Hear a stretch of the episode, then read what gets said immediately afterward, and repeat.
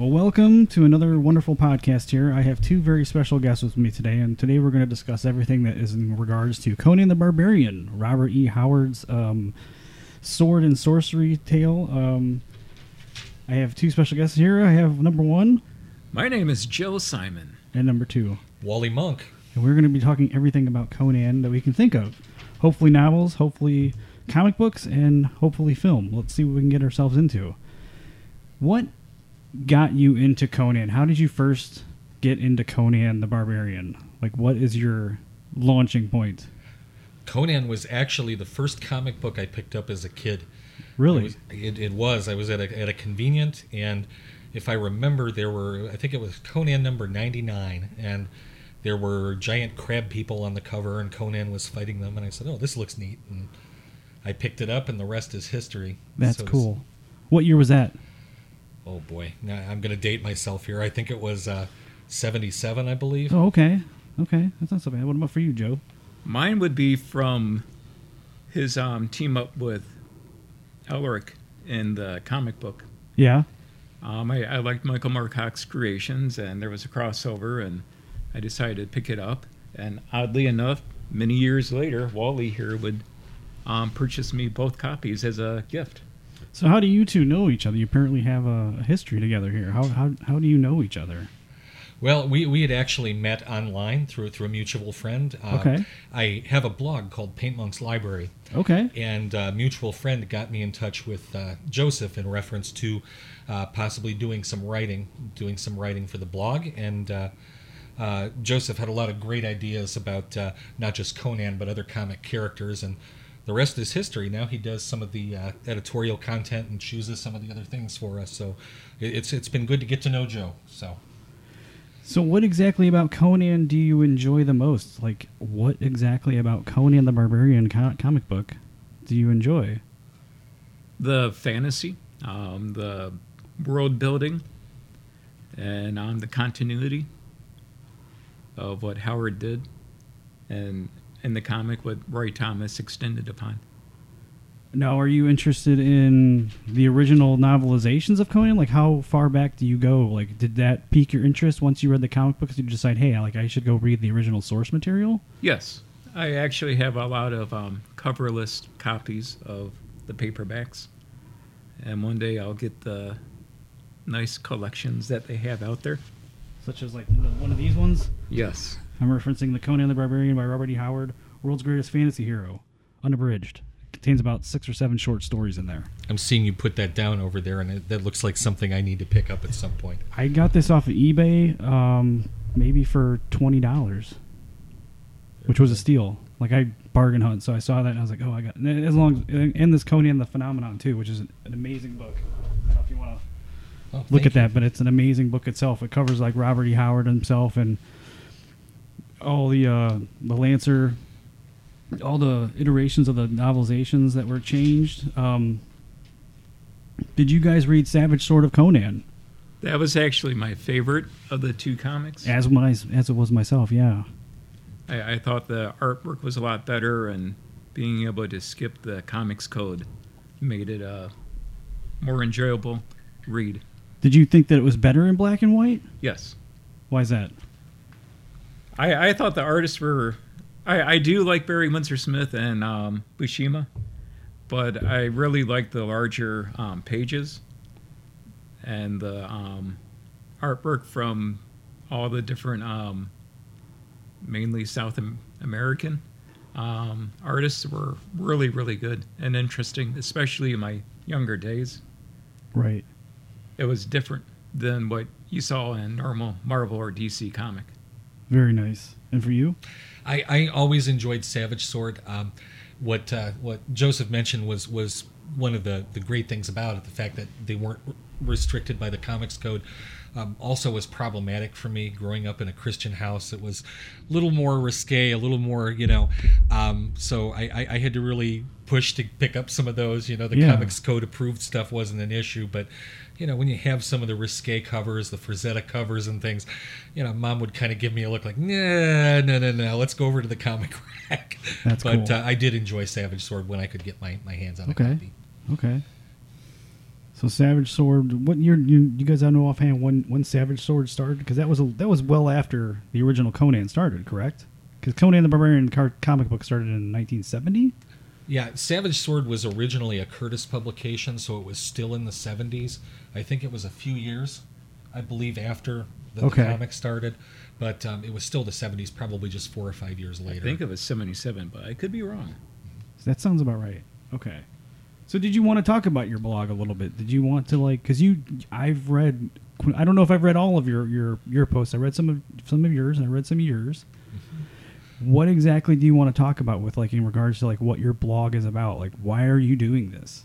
Oh well, I, you know, I I, I am a religious monk in, in real life, and uh, I'm from the Chicago area. Okay. And uh, um, I decided that uh, since I don't have a lot of spare time, I needed a hobby. So I read comics in my off time when I'm not involved in ministry, and you know that turned into a blog where I would just okay, I read this comic, I'll post a story about it, or I'll share something, and. Uh, it evolved into hey let's take a look at conan you know conan's one of my favorite comics and uh, that's about the time i reached out to joseph through the mutual friend. And i had three or four other great bloggers uh, uh, troy and dean and uh, andy and uh, bob. Uh, they all contact me. Some are writers some are people that uh, run um, very successful facebook pages. They all jumped on board and said hey you know we'd like to review conan too. Okay. and uh, all of a sudden what started as my little private blog um, became this um, really interesting source for uh, what we call the countdown to Conan, and Right. uh, expanded into uh, other comics, superhero genre. Um, Joseph has done some great interviews with uh, uh, people like Rik Offenberger, um, other indru- industry people. So. Again, what began as a little hobby blog has just turned into something where, even though we've been, I've been a little remiss in posting lately.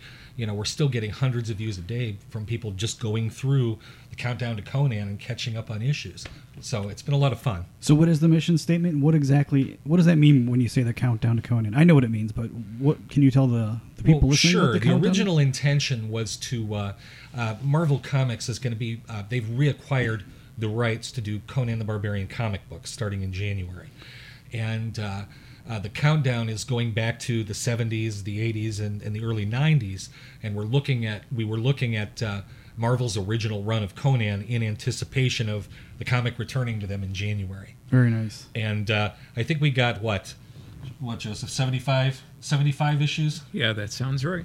So 75 issues, and uh, we have one gentleman, uh, Troy. Troy Chrisman is going to continue uh, reviewing Savage Sword periodically. So we'll have a Savage Sword review up this weekend, and uh, things should start picking up again here shortly. That that is great. Now, Joseph, Yes. what what exactly is your connection?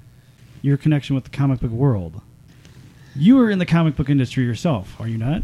You I have- am a comic book writer. I've been You are a published by. Caliber Press and um, a couple other small press um, companies. And I have more stuff um, forthcoming. What have you put out? Um, well, with Caliber Press, I put out a um, horror story, dark fantasy. That was in Thumbscrews number three. And then I put out um, various short stories um, in various independent presses. And I've um, done a lot of publishing um, with the music press as well. I guess I should mention at this time that I'm actually related to you. Yes, you're my cousin. We, have, we are cousins. Uh, we go back quite a ways. And as far as I can remember, you were always an artist. You were always engaging in the creative aspect of comic books. This is true. I'm I'm a graphic designer, um, but I'm not an illustrator. So my um, skills are somewhat limited in the comic book industry. I wouldn't say limited. You just have a different Graphic appeal. graphic appeal. There you go. So, I, I do do covers, and um, I've done a lot of other things, but um, I'm starting to learn a lot more with using um, Blender and things like that, where you can create more or less a mannequin of a person and manipulate them, and like a 3D sort of. right. That's really cool. And not only that, not only do you work in the comic book world, but you also work in the music world. Yep. I, I, I do have a band. What is your Um, band? It's called Lure of the Unknown. Lure of the Unknown. and it does more like film score like um, music. That is cool. And I also do um, graphic design for uh, CD, DVD, cassette production house. There you go. Is there anywhere where, we can see, here what you have to offer us? Is there a place like? Did you want to like do a little publicity right here for yourself? Well, soon, Soon? but not yet. Not yet. Okay. Um. Um, Joseph Simon, J O E S E P H, Simon, S I M O N, dot com. Um, there'll be plenty coming, but presently not there. Well, you've got some stuff on that the website because I've, I've listened to some of your music, so you do have some Right. available to listen to. I, on if someone wants. Bandcamp uh, because I, I have stuff from other labels and they put stuff up. Okay. Okay. So I, I found I don't want to interject here. No, it- no, this is- all sorts of neat things. We can go anywhere. We, we were talking about Savage Sword earlier, and I Yeah. in this great coffee table Conan book that you let me look at here. Conan they- the Phenomenon, They yeah. do. They've got uh, the Savage Sword here. The first issue was published in August 1974. Oh, there you go. And okay. the first issue of the comic book was in 1971. So there was a three-year gap between the actual color comic and, and Savage Sword. There you go. Now we know, and knowing is half the battle. One of the greatest covers I think of Savage Sword Conan, I think, is issue number five. It's the one where Conan is sprawled off uh, across the tree. I think it's issue five, Oh, the Tree of Woe cover. the Tree of Woe cover, which is actually something that was actually used later in the film, the Conan the Barbarian, which came out in 1982, May of 1982. And this is really where I began my, my journey into Conan. Um, kid you not, it was May of 82, back in the day when we just looked at newspapers to decide which movie we were going to look at. And my dad opened up the newspaper and he said, "Here, I want you to pick out which movie you want to go see this this this weekend." And he showed me a picture of Fantasia, which was in re-released that year, and he showed me a picture of Conan the Barbarian, which was released that that weekend. And I said, "I want to go see Conan." And the reason why was because my father had a huge, huge library of, of novels, and some of the novels that he actually had were the uh, the the the, the, the 50s books of the Conan books. Mm-hmm. Um, and I was immediately like, I'm gonna go see this movie. So Conan the Barbarian for me is really the the gateway into into Conan before reading the Robert E. Howard books, which I read second after reading after seeing the movie. What did you exactly think of the movie? I know a lot of purists don't like the movie because it doesn't really personify who Conan the Barbarian is in the novels or the comic books. What are your thoughts? I, I thought the movie was good, um, as long as we're talking about the first Conan movie and not Conan the Destroyer. Okay. Um, I, what I thought was interesting is uh, um, that they chose Valeria instead of instead of Belit, Belit, however you pr- want to pronounce it. Okay, yeah. Um, but uh, if in the Conan series in Conan 100, you know where she comes back from the grave at the end to spoiler alert save Conan at the end. Um, that's actually Belit from Conan 100. There's an actual scene that mirrors that in the movie, and uh, just looking at you could see where they pulled bits and pieces of of the Conan story from the books, from the comics, and they kind of made this amalgam, you know, into into, into the movie. I thought it was good. Um, I don't know if it really followed any Conan continuity per se, but um, I enjoyed it. I thought it was highly entertaining. Okay. What about you, Joe? I, in my youth, it, it was very interesting the incorporation of the music, and um, Basil Poledouris did the music, of course. Yep, and the um, imagery I thought was really cool, especially for back then, and I think some of it still holds up to even today. Um, I'm curious with you though, Yeah. because it was your gateway. How did the novels compare to the movie since you saw the movie first? It was really sort of strange because I guess the movies sort of you not only get a pictured look of who Conan is, but you hear his voice. You hear it's obviously Arnold Schwarzenegger, so he has an accent.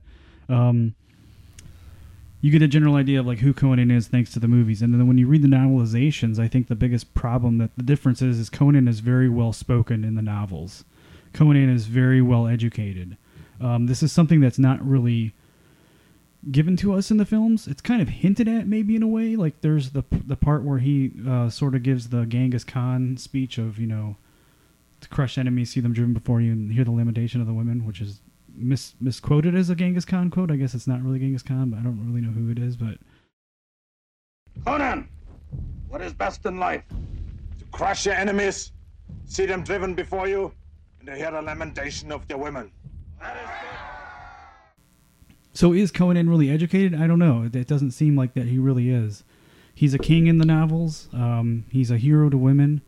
He doesn't abuse them or anything like that. Um, there's a lot of subtle differences I think that are different in the novel as compared to the uh, the, the movie itself, and even in the comic books itself. Did you want to talk about that at all? Like the differences between who Conan is in the comic books and who he is in the film? Sure. Um, you know, before you you had just mentioned the differences Conan not being educated in the films. Um, it's interesting that you bring that up because I I remember in the movie where they're training Conan and he's in the cage coming out. You know, they said that they they you know there was one point I believe they had him reading a scroll and he was supposedly learning, and then throughout the rest of the movie you have this person they talk about grooming him and educating him, and I mean I, I think even if you love the movie like I did, you have to admit Arnold didn't have a whole lot of dialogue.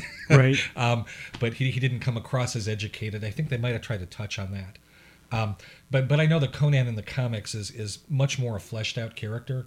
Right. Um, he, he seems a whole lot more sensitive. I I, I, I think sensitive is maybe too strong a word to use, but uh, Maybe more aware of the uh, environment. maybe a little more aware of the environment, a little more moral, um, Okay. depending on, on the particular stories.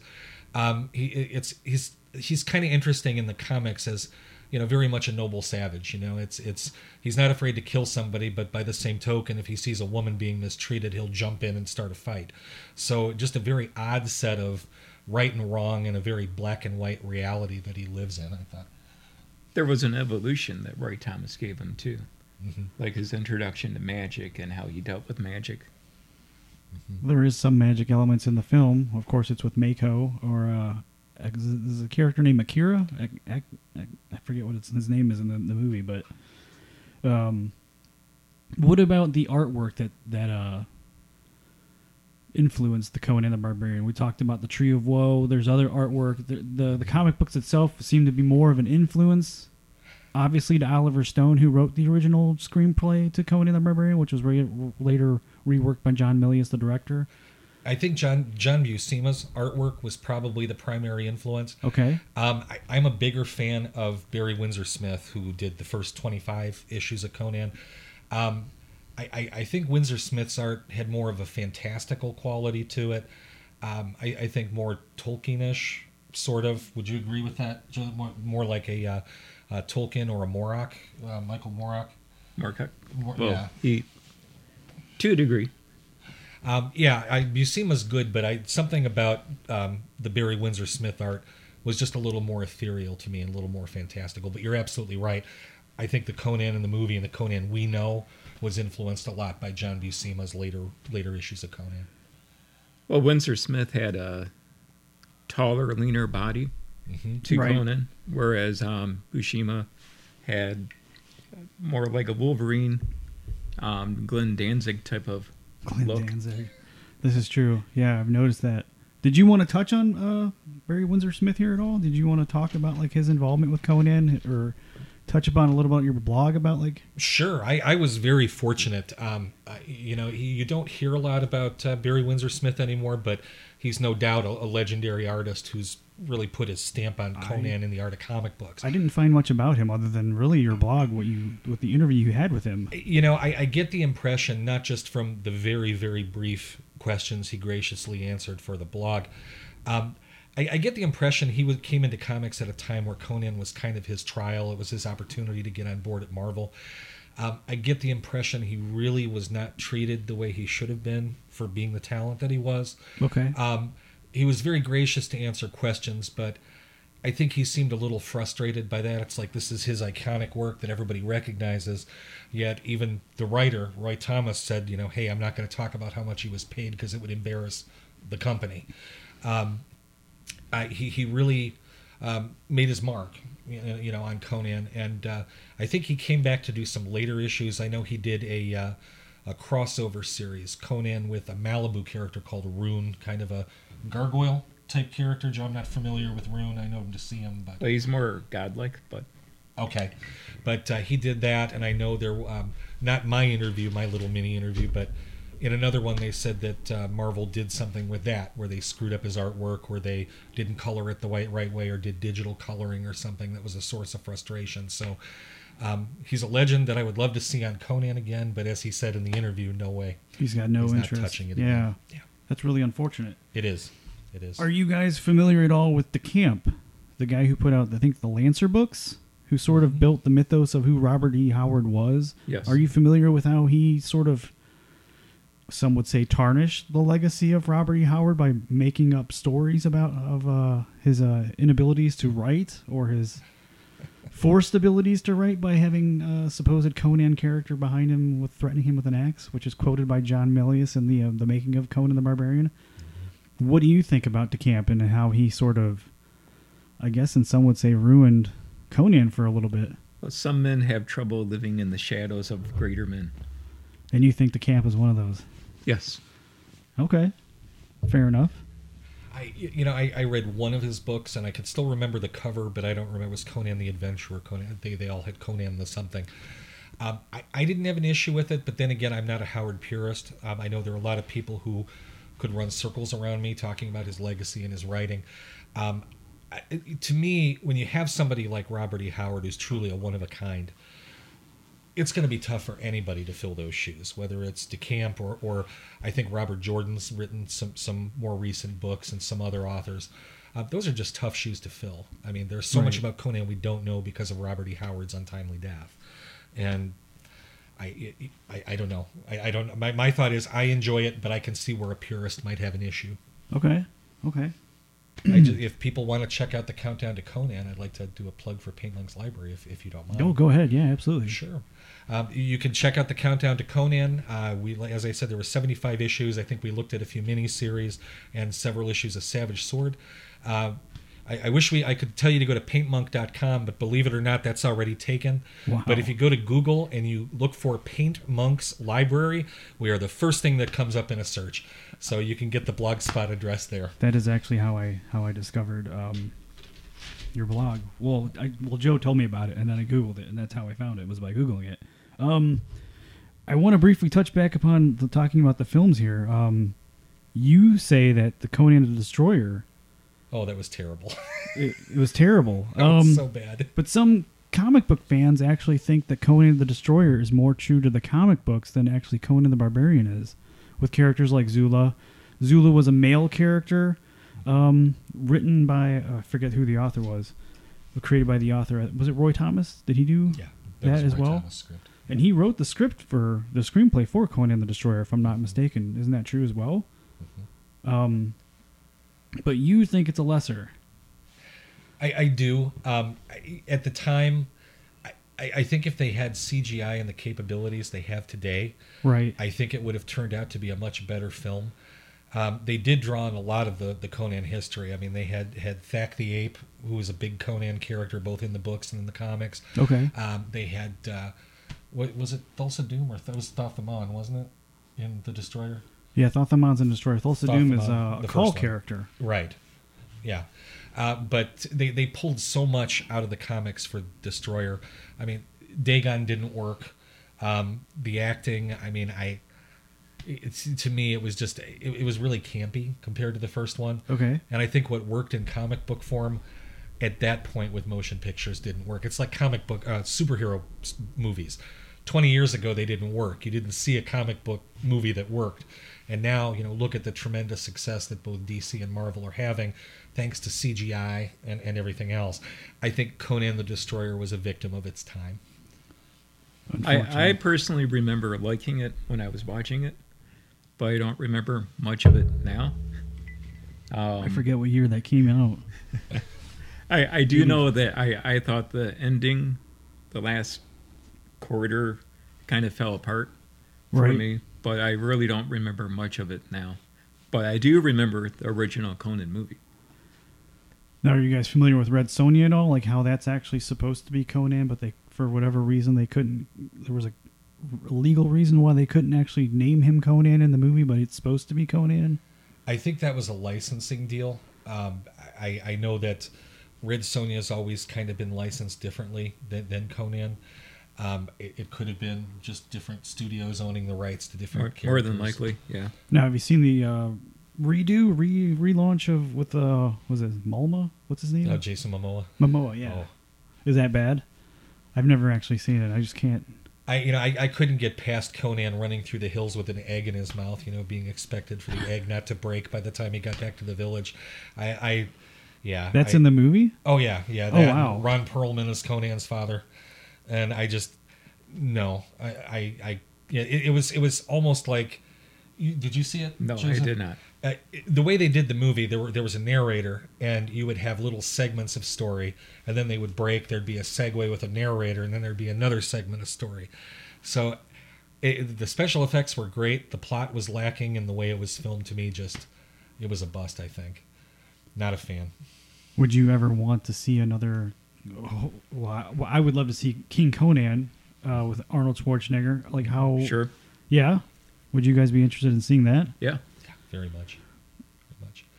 There was a um, on YouTube, and I, I wish I could remember the article because it would be really relevant here. I, I think Conan fans would love to see it. Uh, there was a movie in between the original Conan and now that a company thought they had the license to go ahead and film. Well, they started filming it, and it was great. I mean, Conan was the barbarian. They, supposedly, it's one of the truer to the books scripts of Conan that was made. On YouTube, if you Google failed Conan movie or something like that, Okay. there are seven or eight minute snippets of this independent film that was made. And they're not perfect, they're a little grainy, but you see a Conan and you say, wow, that's Conan like the book. And it would be great to see that released one day, but they've said it'll never see the light of day. But on YouTube, if you Google failed Conan movie, you, you should get the. Okay. I'll have to check that out. It should be mentioned that in France they're releasing a Conan comic as well. What is that one called? What is that about? Do you have any idea? I know it's going to be in the traditional album release that French have with their comic book industry, and they're retelling the novels I believe so, and retakes on some of them too. with um, No. very different artistic take. Like the original Howard novels? Yeah. Is that, that's Mhm. that's pretty cool. That's pretty cool. So, what are some of your favorite Conan the Barbarian comic book issues? Oh my goodness, there are a bunch. Um, as Joseph had mentioned, the issues 14 and 15 with Yeah. uh, Michael Moorcock's character Elric uh, was were, very good. I like the premiere issue, number one. I thought that had a good storyline. It was a, a, a Thomas story, you know, that he didn't really adapt. He created it himself. Um, issue 104 was an adaptation of uh, one of the few Howard stories I've read. Vale of Lost Women was a very, very good story. And then issue 100, where Belit dies, was also very well done and probably one of the go-to issues for the whole 200 issue series. How many of these uh, Conan the Barbarian issues do you own? I own the entire series. Are you serious? I do.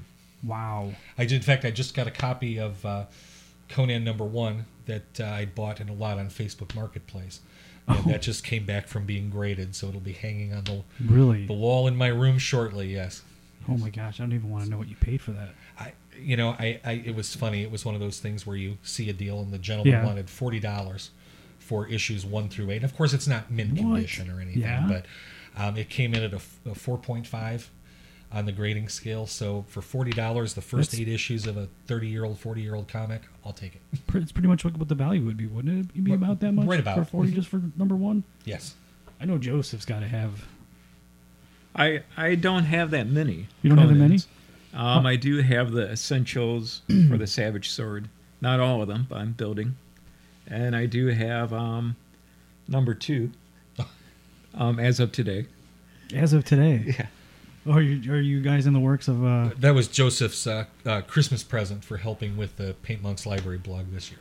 Oh, So So well, there you go. That's pretty cool. Now, Um, the, the interesting thing about Conan the Barbarian comic book series was the adaptations that Thomas did. He took um, poems that Howard did, he took stories that didn't have Conan in it and made Conan the character for those stories. Um, and he took other people's work, like Gardner Fox's um, stories, and made Conan that character and just adapted a wide variety of material to become part of the Conan um, comic book series. so, what was the last issue? Was it uh, 275. two was the? Okay, final issue. I didn't want Yes. to say and be wrong. So I know you guys are the experts here. Oh. Um, why do you think Conan eventually failed or went out of business or got canceled? you know, I the, the '90s were an interesting time for comic books. Um, art was changing, styles were changing. Uh, Conan had been with Marvel since the 70s, and you're looking at a, a long time. Um, creative teams were changing. Um, even even Roy Thomas, who's a legend and a phenomenal writer. I mean, I, I would never, you know, I, I anything I could ever do would pale in comparison to his legacy. But um, even his work was getting a little tired, and I don't know whether Marvel lost the license or whether it was negotiated to be picked up by a different company called Dark Horse. Okay. But uh, the series ended kind of with a whimper. In fact, the gentleman that was going to review issue 275 to finish our countdown Yeah. on the blog, um, he sent an email to everybody that's you know part of the blog and said, "We're not doing this to close it out. This issue was terrible." He said it was a garbage issue. Finish it with 100, the death of Belit, because after 200 it gets a little rough in spots. So we didn't even look at the last 150 issues of the series, just because you could tell that fatigue was setting in a little bit. Okay. A lot of Marvel licenses were ending around the same time. You had the Micronauts and ROM, G.I. Joe, and a wide variety of others. Um, so it may have been licensing as well. GI Joe. I love GI Joe. And, and Star Wars. Well, see, I remember Star. I had I had subscription to Star Wars too, and I remember that was it only went about 110 issues, if Mhm. I'm not, mistaken, 107 maybe or Around there. somewhere. I remember getting the last issue, and it said like this is the last issue, and it came in the brown little paper bag, and that was it. And I was like very disappointed. I, I can't even imagine how much these licenses were. I'm Well- sure it was a lot of money for Star Wars. As long with Conan too, I hear that it's a pretty expensive endeavor to get uh, Conan itself. Even from the beginning, it was it was quite an expensive. That that's an interesting. That I, I'm surprised we did, that we didn't talk about that. But um, Roy Thomas was actually not looking at Conan first when they were looking to bring like a fantasy character to Marvel. They wanted to license a character called Thongor, who was written by Lin Carter, and uh, they said we're going to go get that. Well, Lin Carter wanted too much money, so they said, okay, well let's try Conan. So I believe they said it was what two hundred and fifty dollars or something. I don't know if that was monthly, annually, or whatever, but I know that they had to reduce the artist's salary to make up twenty five or fifty bucks of that to get the Conan license. So um, they did get Conan for what we would consider a song and dance today, but uh, what was it? A year or two later, Lin Carter came back and they started doing Thongor anyway, but it was in the pages of Creatures on the Loose, I It think. one of the magazines. But one of the anthology books. right. That's fantastic. Mhm. What do you guys want to end with? Is there anything else you want to talk about that we haven't talked about?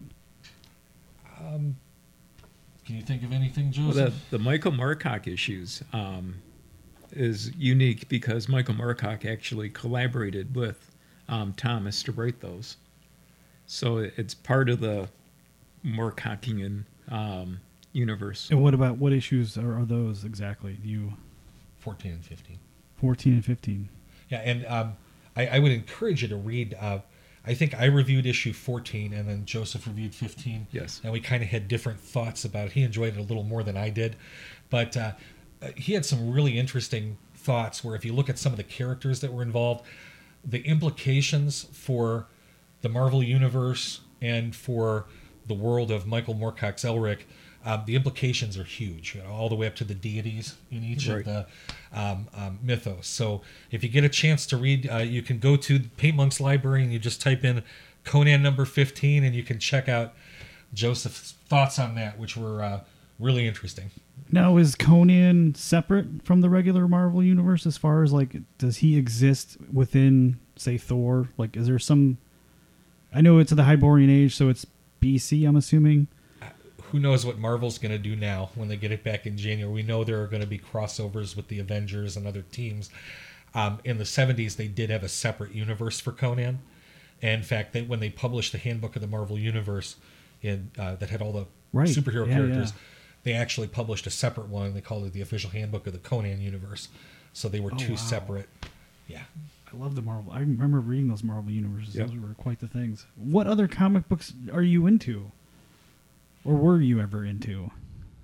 Um, I, I, I, I make the joke that, uh, you know, I, I'm stuck in the days before the 90s and I don't want to buy anything after 1991. So Okay. I, I, I hate to say it, but I think I'm one of those grumpy older collectors that looks at the quote unquote newfangled stuff and says, ah, I don't want to read that. I'm okay with that. I'm, stu- I'm stuck in the old world too. I haven't I haven't gone past probably '93, so that's Well, probably when I stopped collecting. It's interesting because he's also into Kazar. Yes, Kazar is probably my favorite character. Uh, Really? Yes, yes. Kazar all the way from uh, um, Uncanny X Men number 10 when he made his first Silver Age appearance. And uh, I actually, uh, with some help from Joseph, one of the other things, uh, I took over from somebody else the uh, uh, unofficial Kazar fan page Oh, really? on, uh, on Facebook. And uh, we've got, for a little little character, we're what, 345 members strong, I think? Right, with Yeah. some professionals in there. We do, we do. We've got, uh, you know, we're really, really blessed. We got Brent, Anderson who comes on periodically to share thoughts about the 1980 series that, that he illustrated. oh wow. Um, we've got uh, Jim Krueger, I believe, Yes. Mhm. who comes in, who's currently writing for Marvel or has written for Marvel and DC. Um, and then we've got a lot of other people who participate. Some of the bloggers from Paint Monk's Library are there with an active presence. So, that's amazing. yeah, little site, but we have a lot of fun. Wally is is building his um, slabbed and graded collection. He has key um, comics that he wants that would be up on the wall, such as these posters. Yes, yes, that's true. I, I've, I've I've got the Conan number one finally slabbed, That's so that's amazing. kind of my grail. Um, I have a really nice copy of Kazar number one from 1980, uh, 1980 with uh, Brent Anderson's signature. That was graded. Um, I'm a big Moon Knight fan too. I've got Ooh, Moon Knight number wow, one that was cool. signed by uh, Doug Moench, and uh, I don't hear that too often. Moon Knight? No. And then Warlord too. Um, Mike Okay. Warlord. I've got an issue that was signed by him. That's so the CGC collection is slowly building, but it'll take some time. That's cool.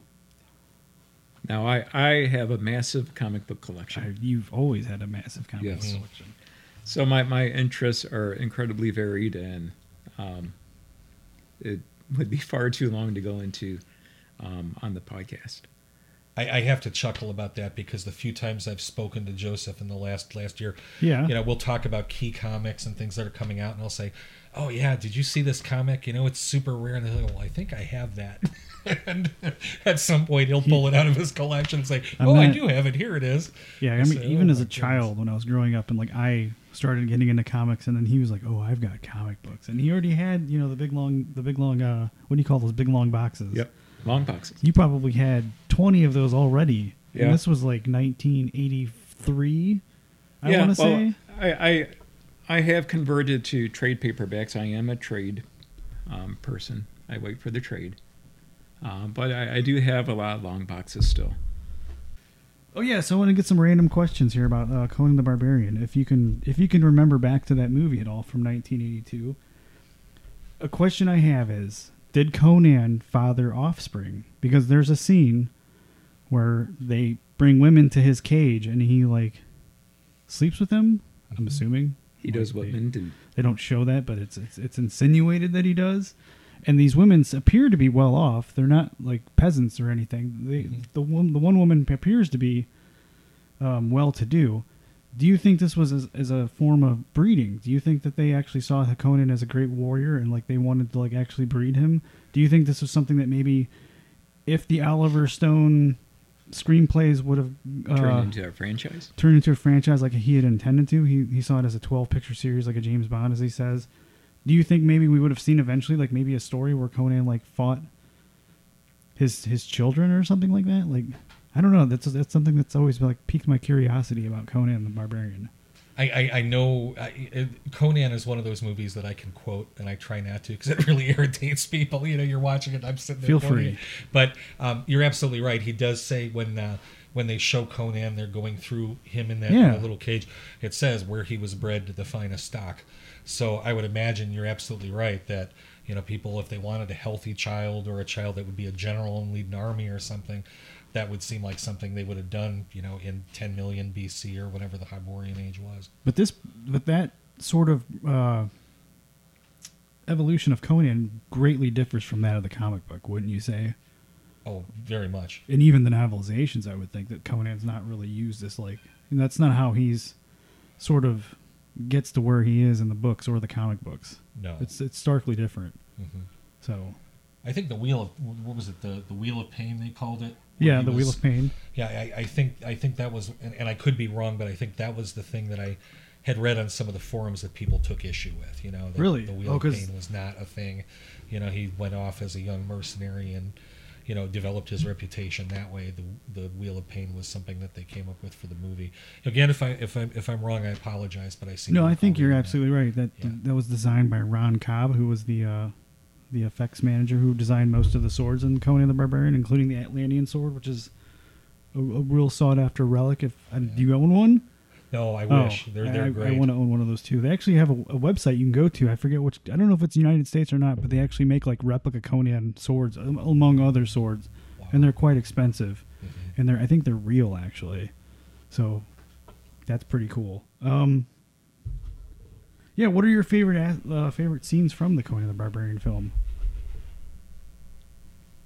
You probably don't like the Wheel of Pain scene. I, I actually do. I I actually enjoy it too. I think my uh, I'll probably play snippets of my father's conversation that I had with Conan throughout this uh, this podcast, and one of the things that he absolutely loved was seeing the Wheel of Pain and watching Conan sort of grow. And he said when Conan finally like looks up towards the camera, he said like that was Conan. Like I knew at that moment that that was that was Conan. That that he read the novels. He was not. He never read the comic books. So he read all the, the the Pressman books, I believe they were, and said that was Conan.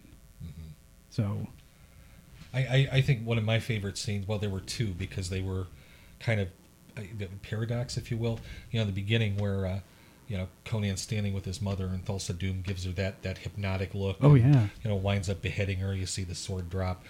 Again, spoiler alert here, everybody, if you haven't seen it. Um, but uh, towards the end, you know, you see Conan coming up through the shadows, and Thulsa Doom turns around, and all his followers, and he tries giving that same look to Conan, and you think for about a second, he said, "Oh, is Conan going to fall for this too?" And then it's the, "Uh-uh, wrong," and the next thing you know, the movie's over. But I thought that was kind of neat the way they did that. So what about the different versions? There's different versions of Conan the Barbarian. There's obviously the international cut, which is also known as our director's cut, and the original theatrical version. Some of the differences are the princess appears more throughout the end of the film, um, namely when Conan is leaving Thulsa Doom's uh, headquarters. He um, brings her with her, and you actually see her going up the steps with him when he confronts Thulsa Doom. This is not in the original theatrical version. Okay. Um, he actually leaves with her. It shows him leaving with her. That's not in the original theatrical version. So there's a lot of differences in the theatrical versus the, the director's international cut, I should say. Um, does stuff like that bother you? I'd like to see the original. You know, I, it Um, always irritates me because I, I think whenever you see a film, they're they're leaving great pieces of that film on the cutting room floor. Right. And I, I- if I had my choice, I'd always rather see a director's cut than the edited version that you see for the first year after a movie's released. Well, on the Blu-ray itself, the only choice you have is watching the international version. Now they don't even have the American original Oh. theatrical cut on there, so you have to actually go and buy the DVD. Did you also know that Conan the Barbarian was the last film to be released in mono? No. Really? It was. No. Yeah, the uh, studio refused to pay the thirty or forty thousand dollars to uh, have the fo- the film uh, recorded in stereo. No So kidding. it was the last film to be, unless there's been films that like out of, you know, nostalgia's sake or something that were released in mono because they thought it was cool. But yeah, this was the last one. That's neat. I, didn't, I never knew that. And you guys absolutely love the John Milius score, or, Yes. or not John Milius score, Basil Poledouris. I'm sorry. Absolutely. That's I, I, I, I had friends back in the day who were involved in LARPing and things like that, and the the Conan soundtrack was was a was a go to. You said LARPing. yeah, live action role playing, Oh. Renaissance fairs, things like that. You'd hear the Conan soundtrack everywhere. That is really it. cool. Unfortunately, he is no longer with us. Is there anything else you guys want to share with us today? I got nothing. You got nothing? All right. Yeah, I guess we can wrap this up here. I want to thank everyone for being here. You Want to get last plugs in? Go, go to Google, Google Paint Monks Library. We're talking about comics from the Gold, Silver, Bronze Age. You can read uh, things by Joseph or myself and uh, four other talented bloggers talking about classic comic books and Conan too. I got nothing. You got nothing. All right. Well, check out weirdedwonder.com and you can check out like where this podcast is originating from and all our other podcasts. So I want to thank Joseph. I want to thank Wally for being here today. Thank you. And we'll see you next time.